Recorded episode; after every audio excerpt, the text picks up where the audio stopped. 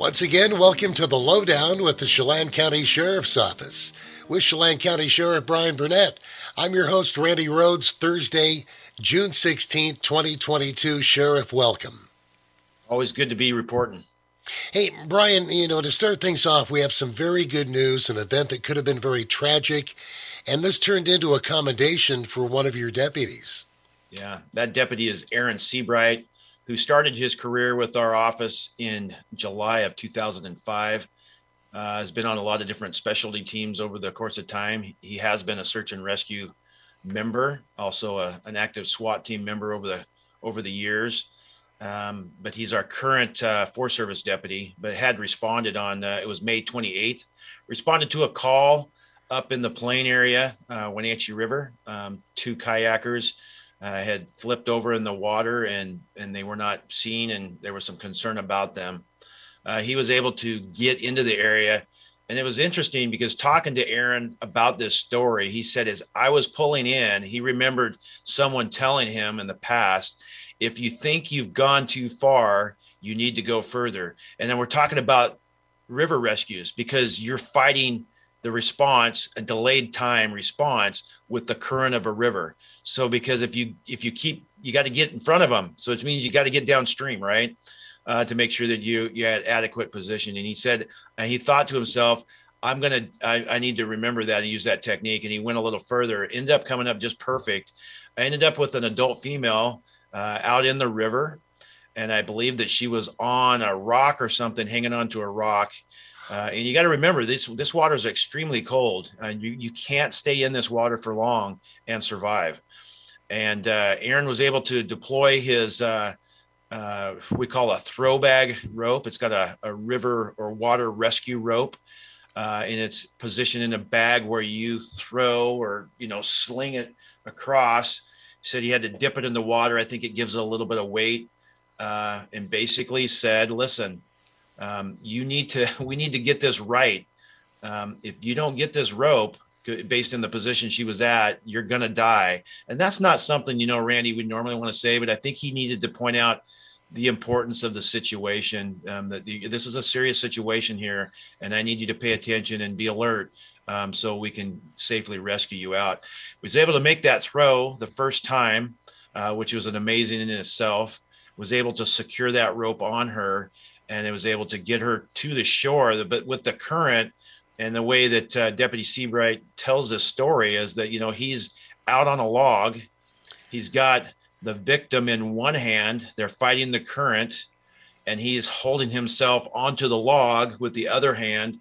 He's trying to his uh, radio mic is like right in this area of his tactical vest. He's trying to report back to others because he needs help. He can't managed to get her in by himself. He's just basically holding on and keeping her static in one position, fighting that current, and she's in the cold water. Um, and he's able to hold on to her, report uh, his approximate location until uh, Sergeant Jason Reinfeld showed up on scene. And I heard somebody say, I heard Deputy Seabright's voice on the radio that day, and he, he this is a person that is always cool, calm, and collect. And you can tell the urgency that he was fighting physically um, you know, straining uh, that current, that person in the water. Uh, and and they knew that it was time they needed to get there as fast as possible. So they're able to get there, get her pulled out of the water. And I know that they reported back that later on her her core temperature was reported at 90 degrees just in that time frame. So this was a this is a great great rescue, uh, a great outcome. Uh, the victim, uh, this person was a you know was rescued and didn't become you know, another statistic for a river drowning. Uh, you know, Brian, talking about core temperatures, you say 90. That's perilously dangerous. Oh, that's that's that's really getting down there. And and I think the victim, the the female, she knew at the time that she needed to get warmed up. Uh, and, and I think Aaron said she even referenced uh, trying to have him hug her and he's like, I, you know, he's got all his gear on. There's, it's really hard for that to do, but they were able to get her, you know, some help right away. But it was good. It was a great outcome. Um, but this this deputy definitely risked his life to do that, going out uh, right on the edge of the river on that log. All he could do to, to hold on and, and manage that situation. And so we're, we're very pleased. It also brought up the, the topic of are going back and um, addressing the issues. Do we have current what we call whitewater river rescue equipment for all of our staff in their cars? And in the past, I can remember years ago when I first started working for the sheriff's office, if you were working out in what we called our west area, Cashmere, Leavenworth, because of the Wenatchee and Icicle rivers, um, they would issue you a helmet, a throw bag, and a life jacket. Uh, and that's not something that we've always done for all of the different deputies, but you just don't know where you're going to be working. And you could go and respond anytime, anywhere uh, for any situation. So we're looking at uh, producing some funding uh, to get all of our staff equipped that is on the patrol side to make sure they have all of that equipment in their vehicle at all times. Well, thanks for that, Sheriff Burnett. And also, uh, let's talk about this letter of commendation and really recognizing other deputies as well. Right. So Deputy Seabright, we we recognized him last week with this letter of commendation and and and bringing it to the attention of uh, our staff and and other people and, and showing our appreciation directly towards him. But I think it goes without saying we must recognize the men and women that do uh, a lot of these different types of search and rescues, uh, whether they're planned or unplanned for people, whether it's our Hangle Rescue Rope Team, our search and rescue team, or even our air support team that are going out on a regular basis and rescuing and risking their lives on a, on a daily basis for so many different people. Um, I think they de- deserve an ac- accommodation as well, and, and, and we just need to recognize them. Brian, a very strange event yesterday, Wednesday the 15th. Actually, last evening, a bomb threat at the county courthouse campus. What was that? What was that all about? Well, what we didn't know at the time, but a call came in uh, to the clerk's office for Superior Court saying that there was a they'd left a bomb in Superior Court, uh, and so we have to take those things seriously. And so uh, they moved to uh, standard procedure of evacuation all of the what we call the LNA, LNJ, LNJ the Law and Justice buildings. Uh, and so we were able to, which is the old district courthouse side, and then the newer construction of the jail, uh, superior courts, um, prosecutor's office, and the sheriff's office. Again, remember the jail's in that as well.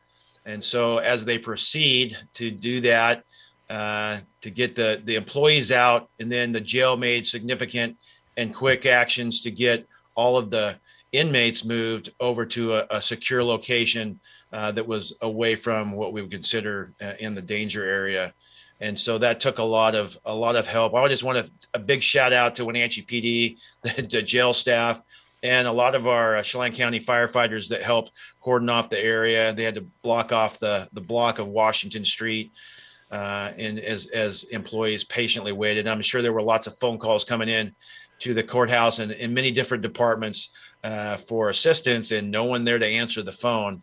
Um, but what we did, we we used our campus security along with some of the sheriff's office staff and some jail staff waited for the Washington State Patrol bomb team with their bomb detecting dogs to get on scene. And that took just, you know, two and a half, three hours for them to respond because they're coming from all across the state and uh, do their search, clear it out. And then by that time, uh, the jail had to work on getting uh, all the inmates moved back over. I think their population is around 130. And I, I was just reflecting back and, and I was talking to the jail director Chris Sharp uh, alongside of the, the street when they were doing that, being thankful that population wasn't at 300. It was, wasn't that many years ago that they ran a regular population of over 300 inmates. That would have been quite the task to do so. I guess in this sense, Randy, and I'll get to what what actually caused the event and and the and the outcome of that. Um, in this case, there was no bomb. It was just a threat, a hoax. Uh, but it was a great practice scenario because uh, these things don't happen often. And when they do, it's kind of out of the norm.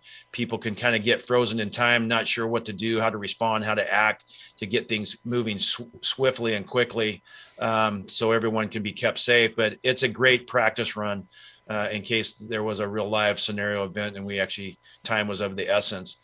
But the bottom line, what happened here was you had an individual that had a court hearing in Superior Court at 1:30 I believe it was for an assault third charge. And I believe the uh, all indications this person was probably under the influence of an uh, illegal substances decided they uh, did not want to show for court wanted a reason to come back and, and cancel court i guess unofficially uh, and placed that call. When Wenatchee PD did a very swift and thorough investigation, got right on this, and we were able to make an arrest on that. So I want to say thanks to Wenatchee PD for the work that they did for this and was able to make an arrest. So now that person will be going before Superior Court on on much more than just uh, uh, the the original charges.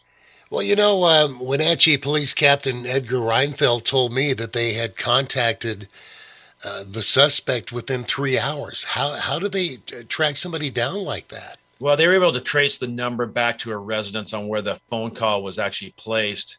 Went back and interviewed, and that person there was able to give information on somebody had stopped by, asked to use the phone, obviously knew who it was. Uh, and then it went from there and then just an attempt to locate out and started probably putting together i don't want to speak on behalf of you know captain reinfeld or the wenatchee police department but i suspect what they do is start following up leads of known addresses and such and then you talk to this person talk to that person get a vehicle description where were they last known who talked to them last and then you start hitting all areas and uh, everything comes together and uh, very swift and uh, certain uh, arrest on this. Great investigation done by everybody. So this guy was a regular Einstein using a landline to do the the bomb threat. Well, I I think that he'd have been much better off just to show up for court, even if he was uh, under the influence of something. But uh, I think the judges uh, should really hand down and, and be heavy handed here. When you look at the loss that's happened here um, monetarily, it's huge. Uh, from courts being disrupted, juries were uh, in place for uh, uh on jury trials. Uh, you had defense attorneys, you had prosecutors, um, you had all of these other things in place. You have the public that now has been disrupted. Um, if you were to put a price tag on that, I don't think that person could pay that back in in their lifetime. So I, would like to see that the courts actually uh, make an example of this person and hold them fully responsible. Hey Brian, was there anything else before we get to our public safety tip for the week? No, I mean just Randy. The, rain and the the cooler weather just keeps on coming, and um, again, I think we can underestimate uh, uh, what those river ways and the waterways, uh, the the temperature and the swiftness. And I know this is just I'm beating the drum. I say it over and over. Don't uh, don't underestimate and plan and prep and prepare. Uh, and the last thing I'd like to say in a full blown event like this uh, on this bomb threat, a lot of times people don't know what's going on because we don't have the ability to announce it and have a screen out on the sidewalk other than you see first responders in the area. When you see a large scale event like that, don't let the curiosity get you. Um, just stay out of that area and tune in uh, to your local radio station or, or get onto uh, Facebook pages and, and we'll update uh, people as soon as possible as we can. But a lot of times you get our looky loos that want to come in and it just doesn't help the situation. So when you see first responders, uh, I guess just give them a break and uh, give them some space and let time and, and the and the professionals do what they need to do. Thursday, June 16th, for the another edition of the Lowdown here with the Chelan County Sheriff's Office and County Sheriff Brian Burnett. Again, Brian, thanks for your time, and we'll uh, see you right here next time. Thank you, Randy.